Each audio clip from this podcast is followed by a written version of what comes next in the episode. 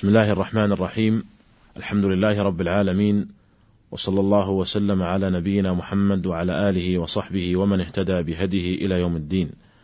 ايها الاخوه المستمعون السلام عليكم ورحمه الله وبركاته.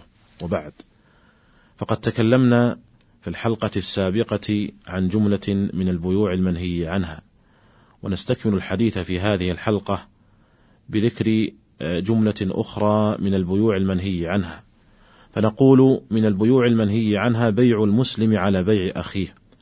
كأن يقول لمن اشترى سلعة بمئة ريال مثلا أنا أبيعك مثلها بتسعين.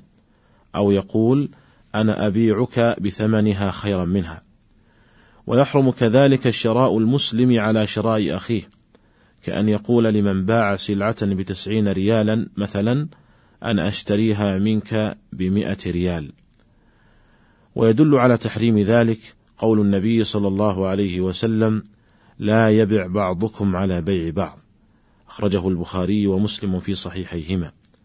ولما في البيع على بيع أخيه أو الشراء على شرائه من الإضرار بأخيه المسلم والعدوان عليه وفي معنى البيع على بيع أخيه والشراء على شرائه الإجارة على إجارة أخيه والاستئجار على استئجاره. فإن الإجارة بيع منافع فتأخذ حكم البيع. وأما السوم على سوم أخيه فقد جاء في صحيح مسلم عن أبي هريرة رضي الله عنه أن رسول الله صلى الله عليه وسلم قال: لا يسم المسلم على سوم أخيه. قال الموفق بن قدامة رحمه الله في المغني: لا يخلو أي السوم من أربعة أقسام. أحدها أن يوجد من البائع تصريح بالرضا بالبيع، فهذا يحرم السوم، فهذا يحرم السوم على غير ذلك المشتري وهو الذي تناوله النهي. الثاني أن يظهر منه ما يدل على عدم الرضا، فلا يحرم السوم. واستدل الموفق واستدل الموفق رحمه الله لهذا القسم بما أخرج الترمذي وغيره عن أنس رضي الله عنه أن رجلا من الأنصار شكى إلى النبي صلى الله عليه وسلم الشدة والجهد، فقال: أما بقي لك شيء؟ قال: بلى، قدح وحلس. قال: فأتني بهما، فأتاه بهما، فقال: من يشتري هذا الحلس والقدح؟ فقال رجل: أخذتهما بدرهم. فقال النبي صلى الله عليه وسلم: من يزيد على درهم؟ فأعطاه رجل درهمين، فباعهما منه. ولكن إسناد هذا الحديث ضعيف لجهالة أحد رواته، ولكن قال الموفق رحمه الله: هذا أي القول بجواز السوم في هذه الصورة إجماع المسلمين، فإن المسلمين يبيعون في أسواقهم بالمزايدة. الثالث ألا يوجد منه أي من البائع ما يدل على الرضا ولا على عدمه، فلا يحرم السوم أيضا ولا الزيادة، استدلالا بحديث فاطمة بنت قيس حين ذكرت للنبي صلى الله عليه وسلم أن معاوية وأبا جهم خطباها فأمرها أن تنكح أسامة.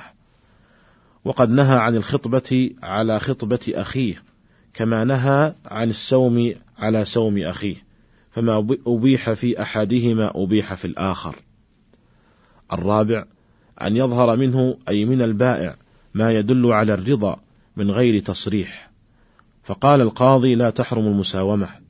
قال الموفق بن قدام رحمه الله ولو قيل بالتحريم ها هنا لكان وجها حسنا فإن النهي عام خرجت منه الصورة المخصوصة بأدلتها فتبقى هذه الصورة على مقتضى العموم.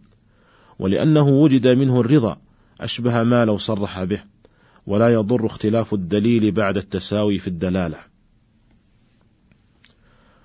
ومن البيوع المحرمة بيع العينة، والعينة مشتقة من العين، وهو النقد الحاضر، كما قال الأزهري وغيره، وسميت بذلك لأن أحد المتبايعين يقصد بالبيع العين، أي النقد لا السلعة، وصورتها أن يبيع سلعة على شخص بثمن مؤجل، ثم يشتريها منه بثمن حال أقل من المؤجل، كأن يبيعه سيارة بخمسين ألف ريال مثلا إلى أجل ثم يشتريها منه بأربعين ألف ريال حالة يسلمها له وتبقى عشرة آلاف ريال في ذمته إلى حلول الأجل.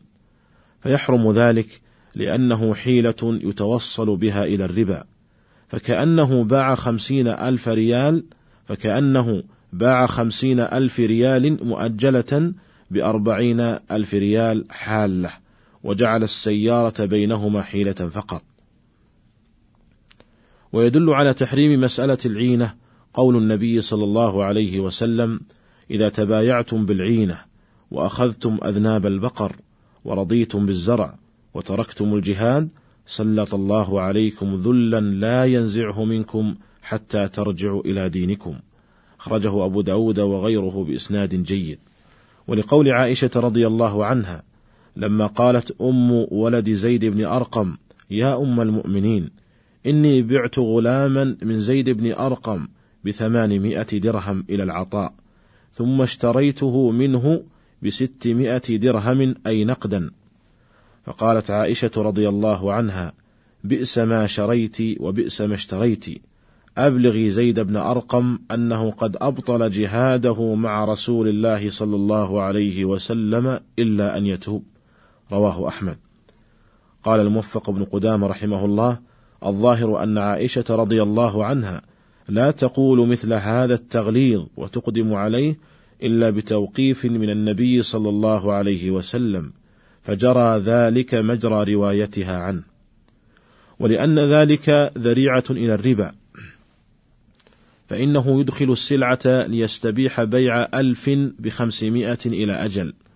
وكذلك قال ابن عباس رضي الله عنهما في مثل هذه المسألة أرى مئة بخمسين بينهما حريرة يعني خرقة حرير جعلاها في بيعهما. وقد ذكر الإمام ابن القيم رحمه الله أن نهي النبي صلى الله عليه وسلم عن بيعتين في بيعة وعن صفقتين في صفقة وعن شرطين في بيع أن المقصود بذلك كله هو مسألة العينة.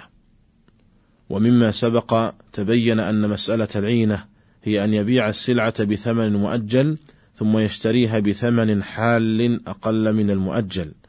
أما إن باع السلعة بثمن مؤجل ثم اشتراها بأكثر من ثمنها أو بمثله فلا بأس بذلك لأنه لا يكون ذلك حينئذ ذريعة إلى الربا. مثال ذلك رجل باع سيارة على آخر بخمسين ألف ريال إلى أجل. ثم إن البائع ندم على ذلك البيع وأراد أن يشتريها ممن باعها عليه باثنين وخمسين ألفا أو بخمسين ألف ريال نقدا مثلا فلا بأس بذلك. وإنما الممنوع أن يشتريها نقدا بأقل مما باعها به. وأما إن اشتراها بعرض من العروض أو كان بيعها الأول بعرض فاشتراها بنقد فلا بأس بذلك. قال الموفق بن قدامة رحمه الله لا نعلم فيه خلافا لأن التحريم إنما كان لشبهة الربا ولا ربا بين الأثمان والعروض. وأما مسألة التورق وهي أن يشتري سلعة بثمن مؤجل ثم يبيعها نقدا على شخص آخر غير البائع الأول فقد اختلف العلماء في حكمها فمنهم من منع ذلك ومنهم من أجازها والأقرب والله أعلم هو القول بالجواز لأن الأصل في المعاملات الحل والإباحة إلا ما ورد الدليل بمنعه وليس هناك دليل ظاهر يمنع من هذه المعاملة. ثم إن الحاجة داعية إليها. فليس كل من احتاج إلى النقد يجد من يقرضه بدون ربا. ففي هذه المعاملة توسيع عليه. ولكن ينبغي ألا يلجأ إلى هذه المعاملة إلا من احتاج إليها. مثال ذلك رجل احتاج إلى نقد لزواج أو لغير ذلك من الأغراض فذهب إلى شركة تبيع بالتقسيط واشترى منهم سيارة إلى أجل. وبعد أن قبض السيارة باعها على شخص آخر بنقد. فهذه هي مسألة التورق والراجح فيها الجواز والله أعلم. ونكتفي بهذا القدر في هذه الحلقة وإلى حلقة قادمة إن شاء الله. أستودعكم الله تعالى والسلام عليكم ورحمة الله وبركاته.